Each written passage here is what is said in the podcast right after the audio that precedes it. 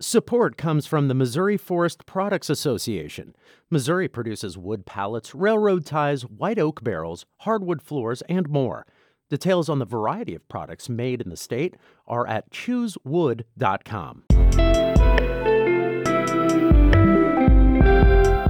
From the St. Louis Public Radio Newsroom, this is The Gateway. It's Friday, December 6th. I'm Wayne Pratt.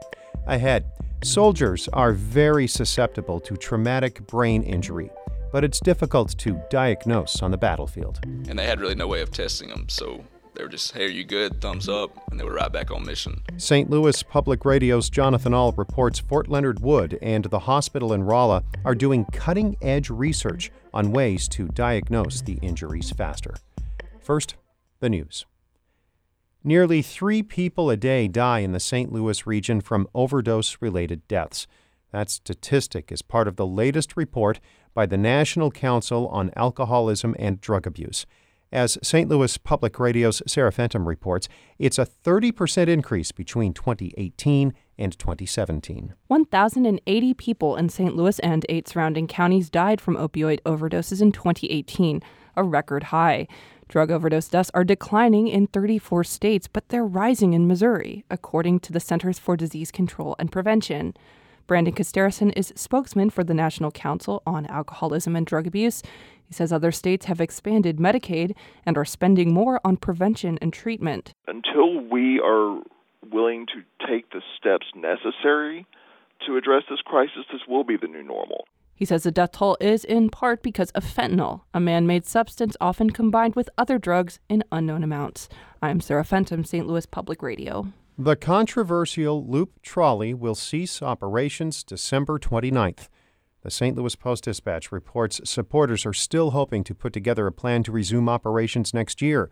The trolley along the Delmar Loop in St. Louis has been financially strapped for months. The sales tax district, to help fund the line, provided a $90,000 loan last month to keep it going through the end of the year. The Bi State Development Agency is considering management of the trolley. It operates Metro Transit. President Taulby Roach tells the newspaper, quote, The goal is avoiding default on federal grants. That could affect the region's future attempts to receive federal transportation money.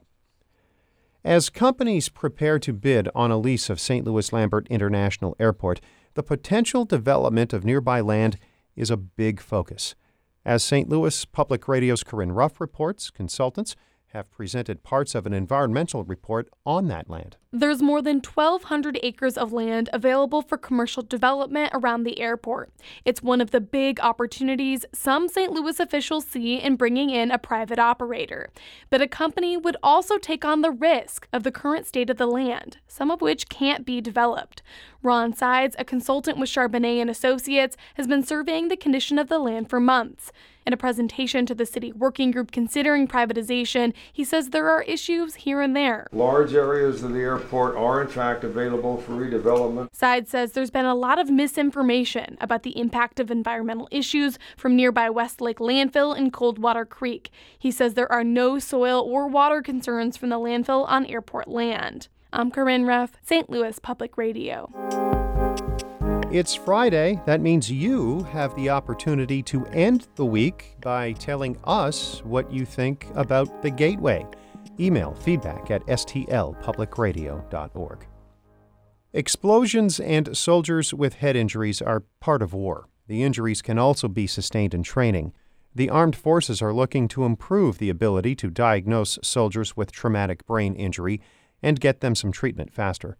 St. Louis Public Radio's Jonathan Ahl reports the research efforts are centered around Fort Leonard Wood and a small hospital in Rolla. Sergeant First Class Matthew Metters was riding in an armored vehicle in Afghanistan in 2017 on a mission to clear a route of mines and improvised explosive devices. His vehicle ran over an IED, and it was severe enough to separate the truck in two. The front of the engine block kind of came off, what we call the BI, holds all the equipment, the bins on the side kind of flew off, fire extinguishers flew off. Metter says he and his fellow soldiers were shook up, but they thought they were okay. But when they got back to the military hospital in Kandahar, five of the six of them were diagnosed with traumatic brain injury. TBI is a head injury from an external force that can do long lasting damage to the brain. Metters is now an explosives instructor at Fort Leonard Wood in Missouri's Ozarks. He says the Army's approach to TBI has changed significantly since he enlisted nine years ago. You know, guys were, were taking IEDs like the one I took and far worse, and they had really no way of testing them. So they were just, hey, are you good? Thumbs up, and they were right back on mission. But diagnosing TBI on the battlefield, far away from medical equipment, is difficult. That's why Fort Leonard Wood and Phelps Health, the community hospital in Rolla, are teaming up on a $5 million series of a dozen different studies to find ways to diagnose TBI faster so treatment can start right away. The research includes a machine called a BrainScope. It's about the size of a cell phone. Dr. Donald James at Phelps Health says the goal is to have a portable machine that can diagnose TBI as well as an EEG machine or CAT scan. That does the same thing, but with a lot less application required. And it does it in the field where we can have a person put this unit on their forehead and measure their brain activity. They are looking for certain biomarkers that can confirm TBI in the very early stages.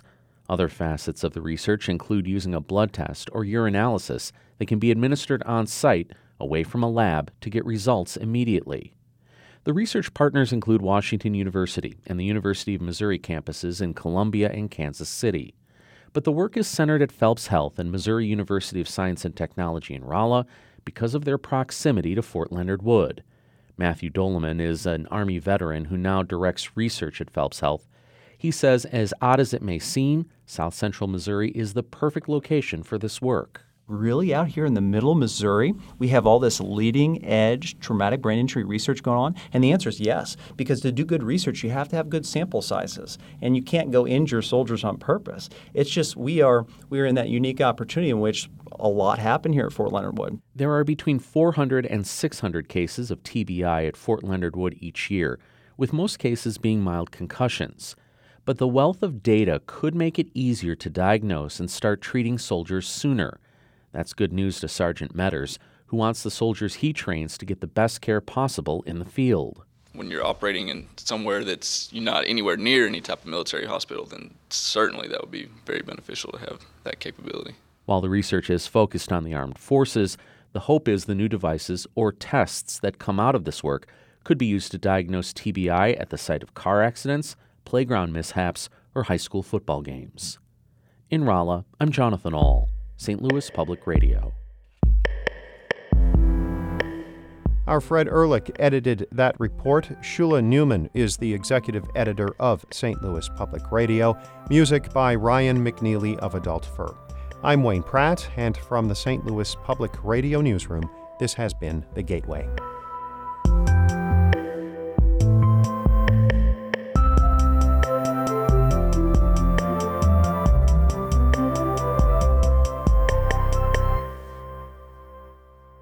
Support comes from the Missouri Forest Products Association, providing more than 41,000 jobs in the production of wood pallets, railroad ties, white oak barrels, hardwood floors, and more. Details at choosewood.com.